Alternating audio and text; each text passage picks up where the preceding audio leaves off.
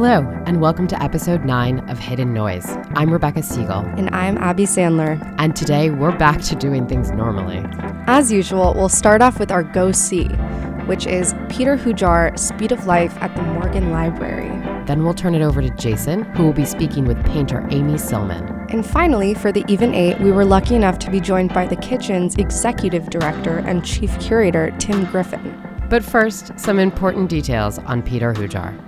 Peter Hujar was born in 1934 in Trenton, New Jersey. He was abandoned by his father at birth and sent to be raised by his grandparents in the township of Ewing.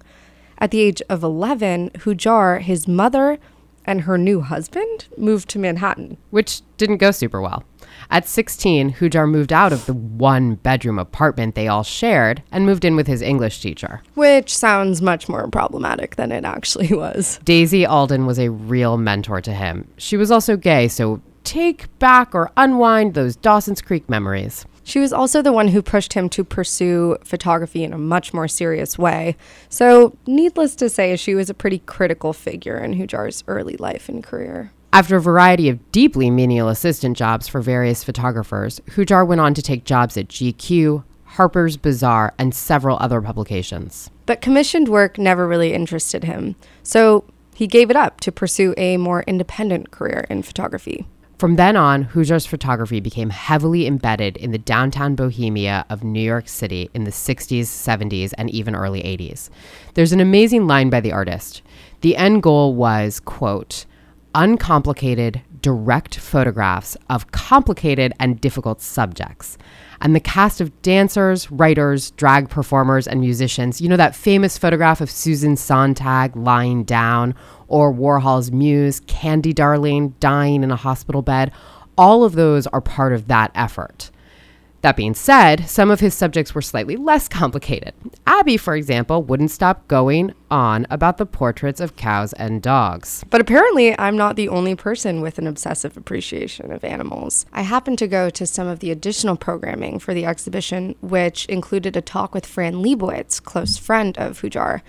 And she told a very funny story about how whenever they would drive to her parents' house in New Jersey, or even like the special print shop that interview would send her to, um, which was also in New Jersey, Peter would make her stop and pull over just to like take pictures of whatever cow or animal he saw. And honestly, all I could think was, wow, I can really relate to that. We are never going on a road trip together. Never. never.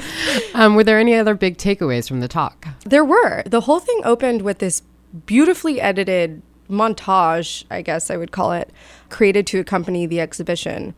It included just about every photo in the show, I think, along with all the contact sheets that each of the photos in the show came from.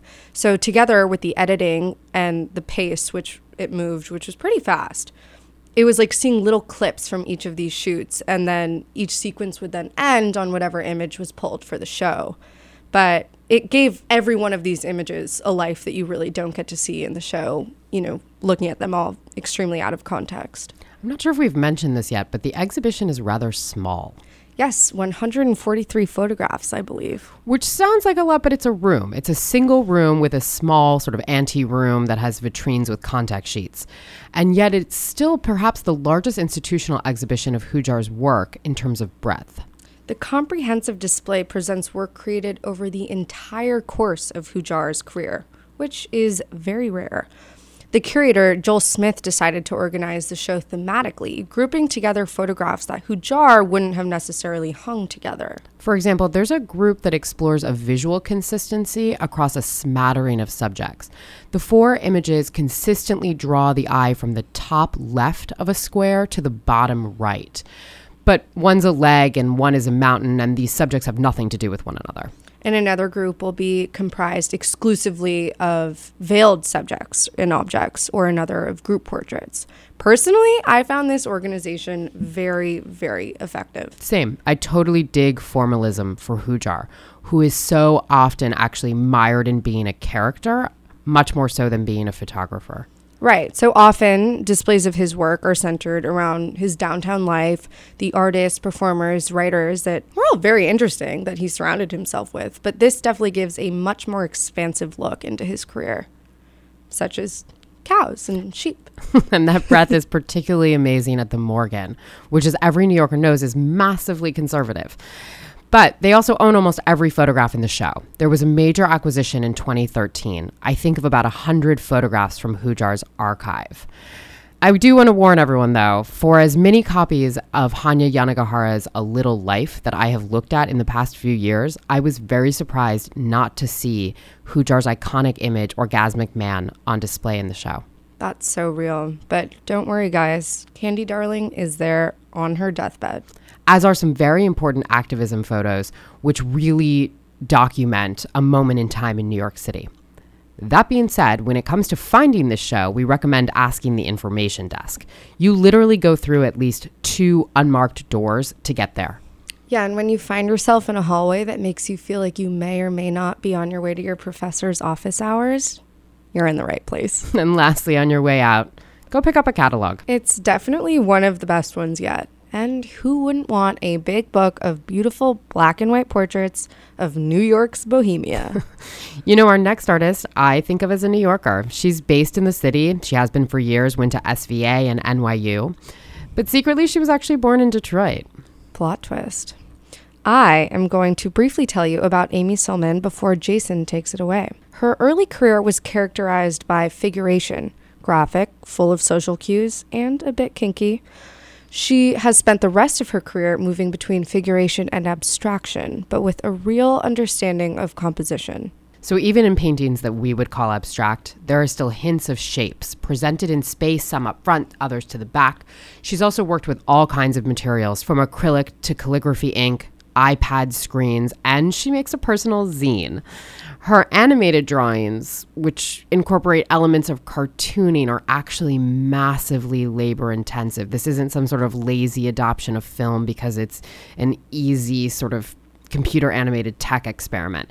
She's actually sort of hand drawing Fantasia at all times.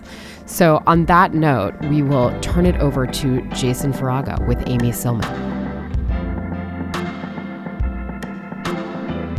Amy Sillman, thank you so much for joining us. Hi, Jason. Um, I was rereading something you wrote a couple years ago as I was preparing for this interview. It was a long and very heartfelt essay you wrote about abstract expressionism that was published, I think it was in 2011. It was around the time that MoMA was rehanging its exactly. permanent collection for to show off its collection of abstract expressionism. And it was this deeply heartfelt and also very funny reckoning with the impact of abstract expressionism and the alleged masculinity of abstract expressionism 60 some odd years on. I would love to talk to you a little bit about your own early experiences with abstract painting. What kind of early influences you saw an abstract painting and whether they've changed from your youth to today. Oh, Hmm. Well, whether they've changed, that's a, a whole different part of the response. But I mean, I had my first drawing teacher was an abstract you know, like a old abstract expressionist in that trajectory. Let's say. I mean, not a not a A player, but I didn't think I was going to be a painter or an artist. I didn't have a model. I didn't have an idea how you did that. Painting definitely seemed to me like probably how it seems to a lot of people right now, where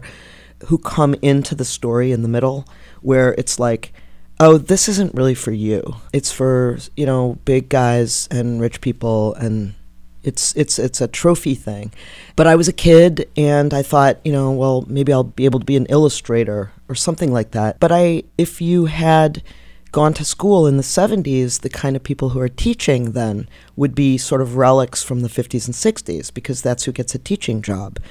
So my te- some of my teachers, and definitely my first teacher, was old school, you know, in the gestural painting tradition, and it was absolutely and completely radical and revelatory to take a class where you work in the moment, you work improvisationally to the sound of jazz. Literally, he played jazz like as a background to the class. You literally have an experience of a flesh in front of you. You look at nudes, you look at things, you work with your brain and your body kind of all at once. And I think because my friends at the time were more filmmakers, I was able to make a connection all of a sudden between the tradition of underground filmmaking, which was kind of like walk around the city and shoot and then edit in the editing room later. But like same with music, you know, a kind of improv Right, you lay down the track in an improvisational way, and then something happens in post production. Yeah, exactly. Uh, But but you also like trust.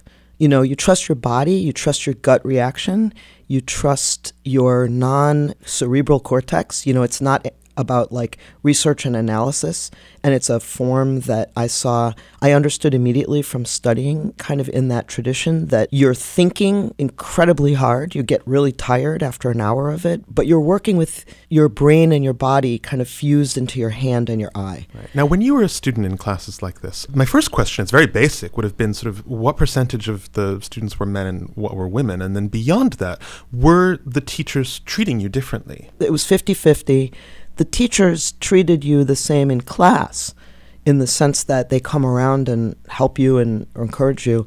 There was a very profound moment at the end of the cl- at the f- final week of the class i felt like i'd had a kind of revelation that this format was open to me. And so i asked the teacher this is in 75 and i asked the teacher can i be an artist? I had no idea. And he said no you'll be a waitress so you should study illustration because commercial art will give you a way of making a living and I said, Well, I literally don't know where to go.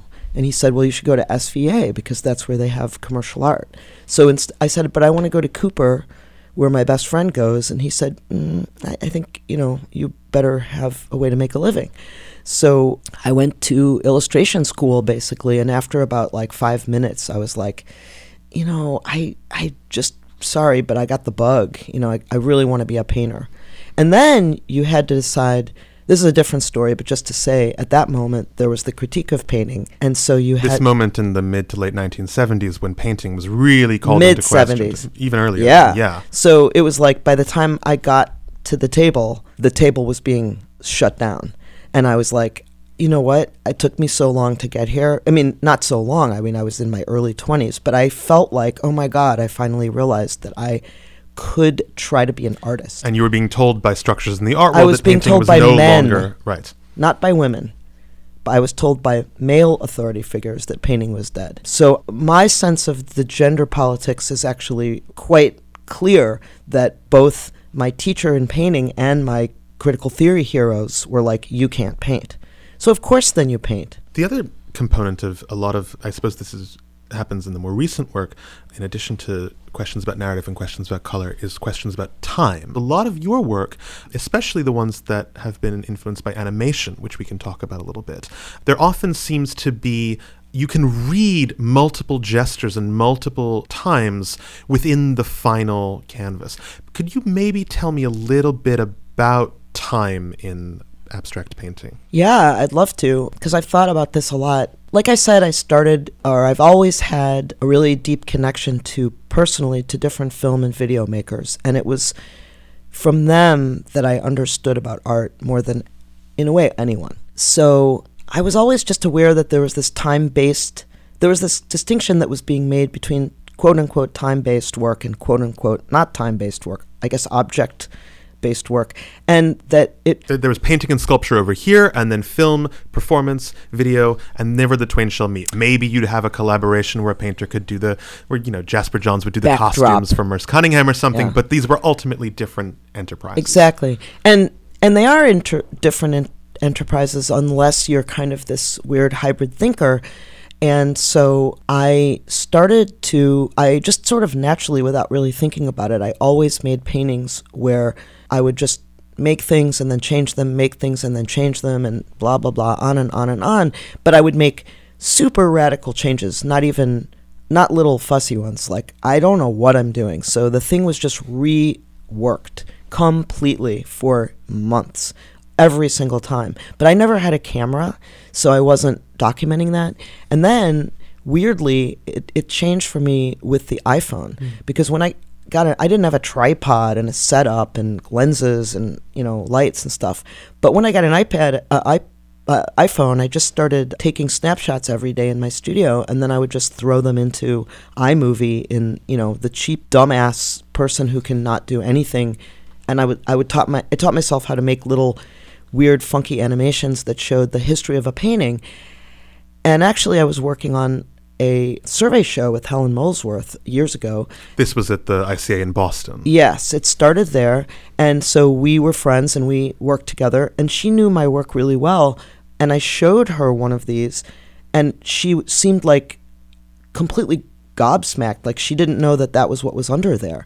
And I thought, oh my God, somebody who really even knows me really well and knows my work doesn't realize that this thing is stuffed with like a history.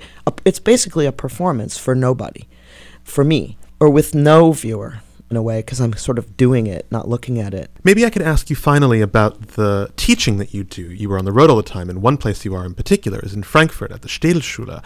When you were a student, you were saying that although women were making up 50% of the class, the opportunities afforded to them uh, uh, quite explicitly were closed. I wonder, as a professor now, what you've seen change, not least at a moment when gender has become such a live wire in the art world. Are you seeing, both in painting and in the language of art more generally, do you see your students of both genders, of all genders, taking a different approach than you did when you were younger? I mean, I, I note every day with dismay the same old shit. So, I mean, a lot hasn't changed. And things are also gender wise, there's a different way of dealing with stuff in Europe. I think, like with teaching, it all depends who's there. Every institution with feminist oriented people, for instance, offers a different model, a different sense of enterability, and also a different discourse, a different pedagogy, a different syllabus, literally, to other people. So when there are people present who bring all of that to the table, we can encourage and attract and stimulate certain kinds of agency and, and, and conversation. But then, from then, it sort of depends what they go out into. And it also depends who else is there, like to, you know, slap them back.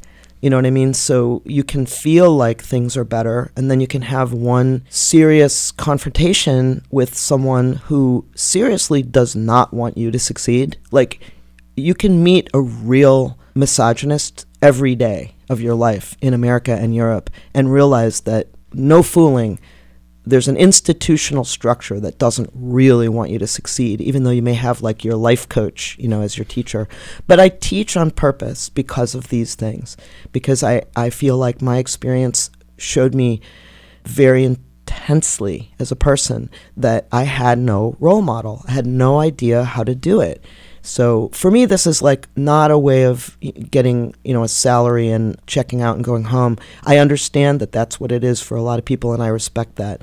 But I feel like my reason for being a teacher is very specifically to try to empower a conversation for people who are just coming out up that is formal as well as demographic. I'm trying to allow and encourage people to take formal matters into their own hands and reconstruct an aesthetic possibility. Amy Sillman, thank you so much for being with us. Thanks, Jason, for having me.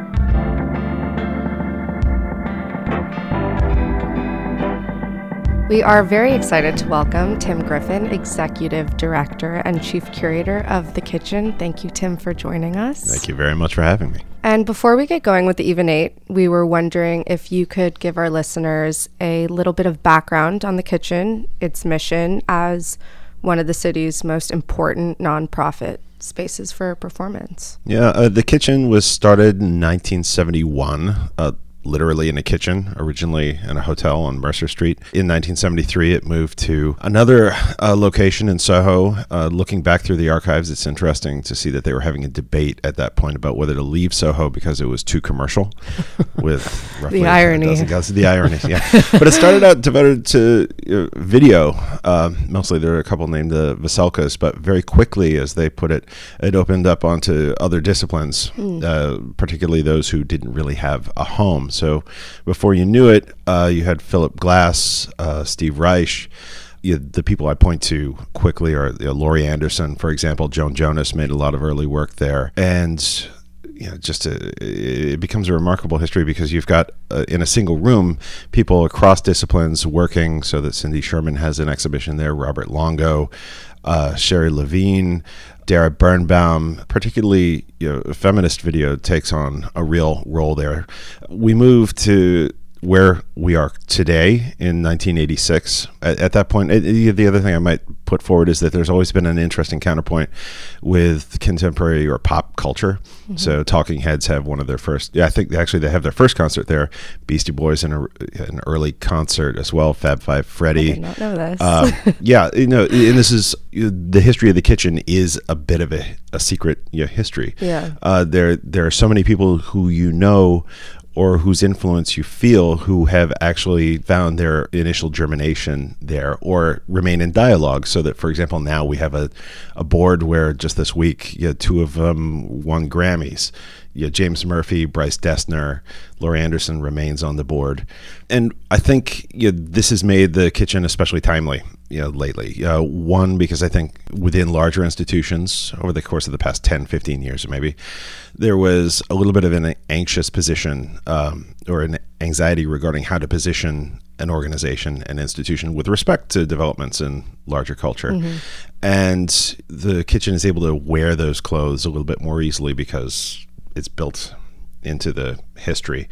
And when it comes to an interest in interdisciplinarity, here again, you that history is built into it so that we continually work with artists you know, across disciplines. We have a gallery, we have uh, theater. We often allow individual artists to work across spheres, where if you're a quote unquote visual artist, which I didn't really use as a term until you know, arriving at the kitchen, you can use the protocols of the theater or vice versa mm-hmm. or set one you know set of protocols of a space into another. And you can really deal immediately with the syntax as an artist. And that becomes part of our purpose today. And you guys started off the year pretty strong with the whole julius eastman performance series and the exhibition in the gallery space. I believe it's there are yeah. both parts of that. And you have Camae Ayewa's upcoming performance, who is the winner of the Emerging Artist Award at the Kitchen. Yeah, our first. Can you talk a little bit about what prompted that award and what it will mean for the artists who win? Sure. I mean, what was great about that process was. You know, one, Laurie Anderson was involved you know, from the outset, but the jury included artists with whom we had worked on numerous occasions over the past you know, number of years, some 10 odd years, including uh, Simone Leigh, uh, Ralph Lemon, uh, Kevin Beasley, uh, Marina Rosenfeld. And so a lot of the decision making and the conversation around who should be awarded the privilege, yeah. the deep privilege of appearing at the kitchen. if we can, if we may pause on that for a moment, let um, that one sit for a minute. exactly, let it sink in.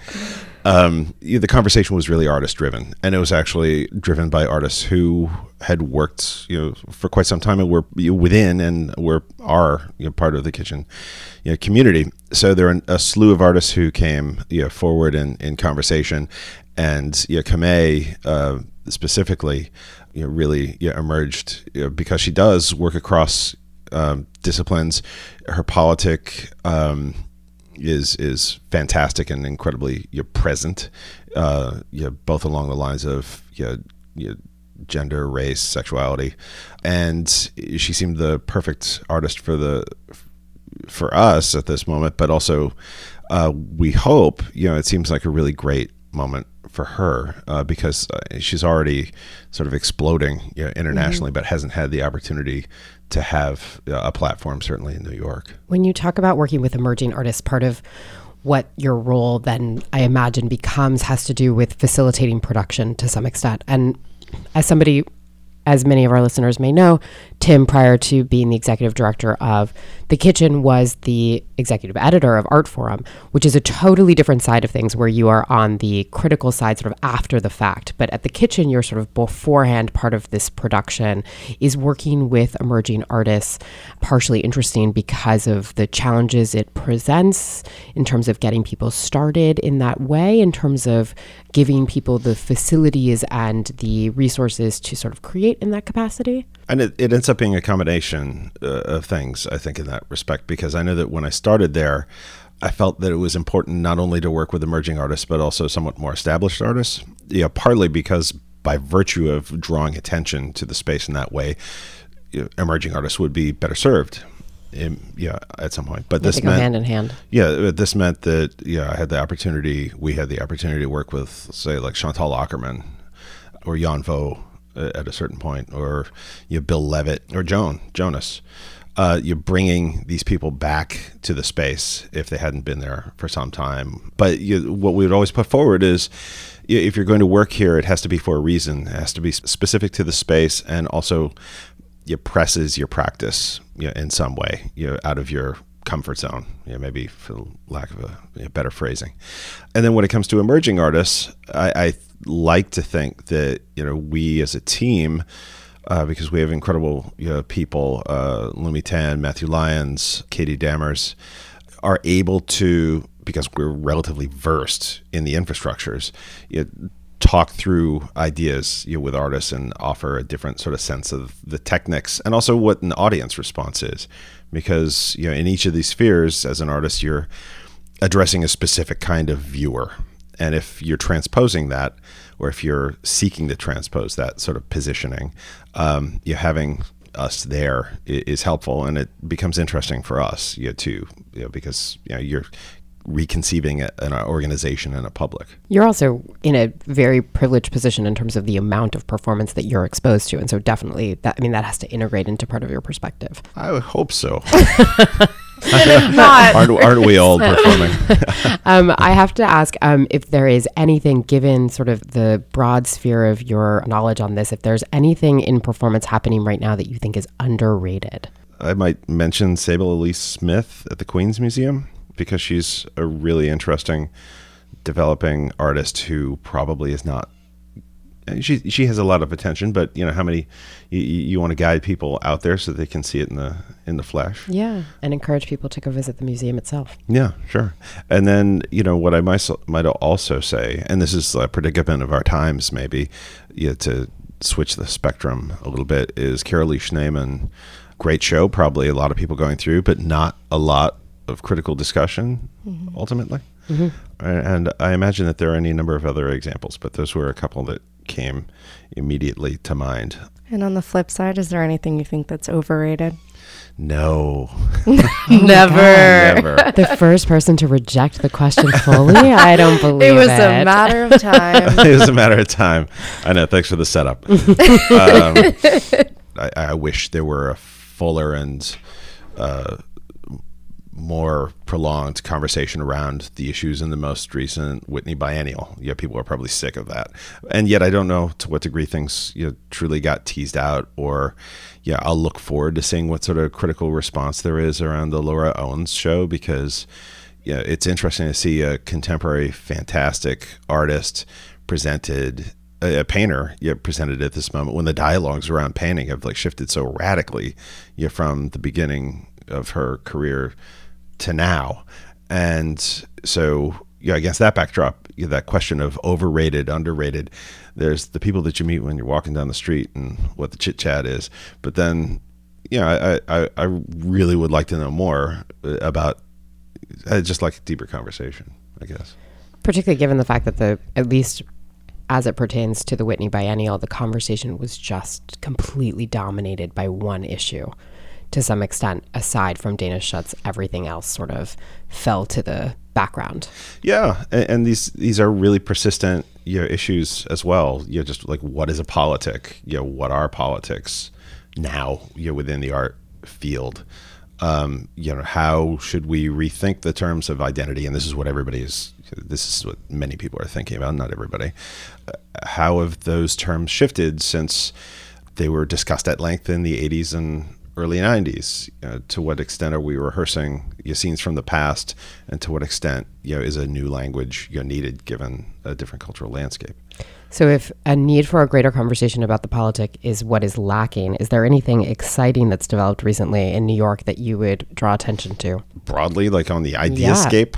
Yeah, I, I think that one of the things that i'm going to try to be succinct about this and again it ends up just reflecting where my head is right now. But i am very interested that there is you know a generation of artists who are no longer necessarily trying to crack the code of um, performance versus art gallery space versus theatrical space, but are sort of weaving those terms and protocols, I'll use the word again, into their practices. I mean, I think we saw for about 10, 15 years a number of artists trying to think through, and curators as well, yeah, how do I put this performance in this white cube? Right. You know, in a different way than they did you know, some decades ago, or maybe with a different sort of reflection, you know, on it. And what happens is that you've got artists who situate audiences in more position than just one. You know, there's sort mm-hmm. of multiple registers in which people are encountering things, and this, I think, you know, offers an, a different mode of address, a different way of being in and of, you know, a different sort of mo- model of exchange. You know, that in another register you could you say is reflected in projects that have visual components, education components, performance components, and you really broaden out be- and become part of an institution, you know, as opposed to being what in the 90s was called subversion for hire. Come and intervene in our space. but, with, but with real medium specificity. yeah, exactly. so at, I, am at the risk of being very vague, um, or perhaps I have been very vague. But, you know, I, I, I am interested in how it seems like there's an increasing number of artists who are tackling you know, these questions. And you know, I, I think for me, it always it comes back to okay, what's the profile of art now? And you know, culture seems relatively volatile. I think we can all say we can all agree on that. Yeah. and so, why wouldn't it be the same in art? You know, if if the ground on which we walk, you know, culturally seems a little bit unstable, sure crumbling should, below us. we, we, should ex- we should expect the same to be happening, you know, in the institutions around us. Which again, to come back to the kitchen, makes me excited because there's a quickness, yeah, to it. it. it. would be nice to have a little bit more support showing, showing it up here and there because you know we can, you know, we're on the ground, but you know, it, it, it means that you, there's an immediacy as well. Yeah, you guys are afforded a level of nimbleness, which yeah. is really wonderful in yeah. terms of getting a, the right register. Thank you. I think and so. returning to medium specificity, is there a book you've read recently or a movie, film you've watched that's seemed particularly important? Yeah. I mean, you know, I, I know I, have been playing a little bit of catch up, but, you know, I was starting to reread Ta-Nehisi Coates. I also took a look. We have a kitchen lab, which is Language Art Bodies. It's a discussion series, and we went to a text by Edouard Glissant around opacity and you know, just you know, language problems. You know, really in terms of how people from different spheres speak or don't, or do both at once. You know, more specifically. But the things that have ended up being most interesting to me, maybe, or are hitting me, is uh, I started to read J.G. Ballard's uh, Miracle of Life, which, if I don't know if you've read it, is this memoir of his time growing up in Shanghai just before the Japanese and during the Japanese invasion, and you know, living in an internment camp, and then finally you know, heading back to you know, Britain. And there's a transition in culture you know, and a real description of a physical world around him that no longer has the societal basis yet to give it life. And so the sci-fi ends up being actually no, this is just World War II. um, and well, he loses all reference points. He loses all reference points as he's growing up, and you know, that I don't want to say felt timely, uh, but you know it yeah feels feels right to the moment. And I guess that backdrop, I end up feeling like I, I want to go back to Berlin stories. You know, mm-hmm. Isherwood is kind of amazing. And then if I could see a movie that I saw way back in my youth is Memories of Underdevelopment, which is at Film Forum right now. Mm. Yeah, it looks like it sounds like I did my research, but you know, it's real. Uh, that is true. You know, uh, when it comes to it. 1968, um, you know, after the Bay of Pigs, and here again, it's just what an individual life is in a swiftly shifting cultural you know, context where the politics and the idiomatic vernacular all come together. If you could be an expert on any subject, putting aside performance and perhaps identity politics, what would it be? You know, I, I would like to go back to music, I think. Can you play an instrument? Yes. Which one? a trumpet. So that was Curveball. as a different as a different time. As a different time. Um, yeah, no, I yeah that that was you know a real background yeah for me, Wow. and you know I'm a little rusty on uh, on on the you know compositional you know approach, Right. But you know. Yeah, grace to be born, live variously as possible. what was the so last trumpet solo you composed? I- Just I mean, kidding. yeah, we did. Yeah, there were. No, I worked across genres. There were different moments, different times. Um, so maybe that, or you know, uh, you know, I'd love to probably at this point, and this is just as as one becomes more mature. You know, probably yoga or karate is probably the, Uh-huh. the better. Get a little zen. Yeah, get a little zen. Get a little zen. so I haven't thought about it that much. I don't know. I like the idea of karate. Yeah. That's that's all. All right, Um, I'll get where to do it. you take someone you're trying to impress? I don't know.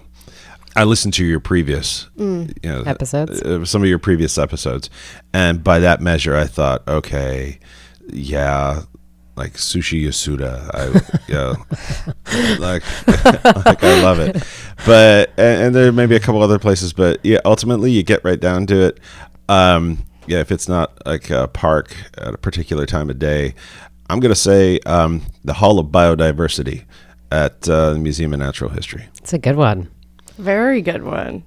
Did you grow? Let's face it. There's a whale. There's squid. There's There's a lot to look at. so Lover much- of the deep sea so right here. so much to look. Yeah, no, exactly. For now, there's so much to look at. and Yeah. there's and it's great space. it's an It amazing, is a sp- great Yeah. space. an The- amazing space. The Yeah. architecture of that room in and of itself is actually it doing two thirds of the work in some ways. Oh my God, no, it's it's crazy. Well, it's yeah, crazy. you have to think about how you compliment the whale, how you compliment the squid. I know, and I've I've got a I've got a small kid, and you know, of course, you go in there and you're kind of like, well, you know, it's a humbling environment by any measure, but yeah, then the idea of like growing up among I was going to say, don't attribute like- that to age because it is still No, it's to it's this absolutely day. stunning. It would be a, it's an impressive place. Is your child impressed by it? Oh, he's definitely impressed. More more than he is impressed by me, that's for sure. Where do you go in New York to be alone? Are you ever alone? We're a always child? alone. Oh, all right, or the opposite, We're always alone. I go to the whole biodiversity. obviously. Um, you and ten thousand other school exactly. children. welcome, welcome to the city. Uh, you know, I yeah, early morning Central Park. There is really nothing like it. Yeah, That's Yeah. what I miss most about Yeah, living going- on the Upper West Side. going for a run. I know it's a NORC, naturally occurring retirement community. Um, I love it. yeah, but no, yeah, just to you going for a run in the park up there is like you know, it's phenomenal. And is there anything on your radar for the rest of 2018? All right, I I have my list. Do you have it. one thing? Do I have one thing? do you have 10 things? I have ten things. I mean, there's a lot. There's a lot to be interested about in in, in 2018. There is. I'm excited about Thomas Lax's Judson show at MoMA coming up. I'm also excited to see, you know, while there, the Bruce Nauman you know, show that's coming up, and specifically in that regard, to point to Ralph Lemon. Um, he has this amazing sort of uh, conversation around how Nauman's performance work and video work you know, coincided with civil rights marches, and how that exploration of space in the aesthetic realm had its match in um, you know society more generally, and so like meshing that would be cool. Um, and then I'm gonna say Nils Frahm, the Knockdown Center, who's an amazing German composer and you know working Rebecca's electronic really music. excited. Yeah, you know that. excited about that. No, I mean, come on, Uh, it's great. Uh, Yeah, I- I've sought. I've. This is someone who definitely I've tried to you bring to the kitchen. Um, hasn't happened. Perhaps it won't. But Knockdown's amazing, and so I'm thrilled to to get out there and see that. Is there one thing coming up in the Kitchens 2018 programming that you can highlight for our listeners? The other thing I'm going to say about another organization, Zoe Leonard. I'm so Oh, excited. yeah. That's going to be an amazing Absolutely. show. Yeah. At the kitchen coming up.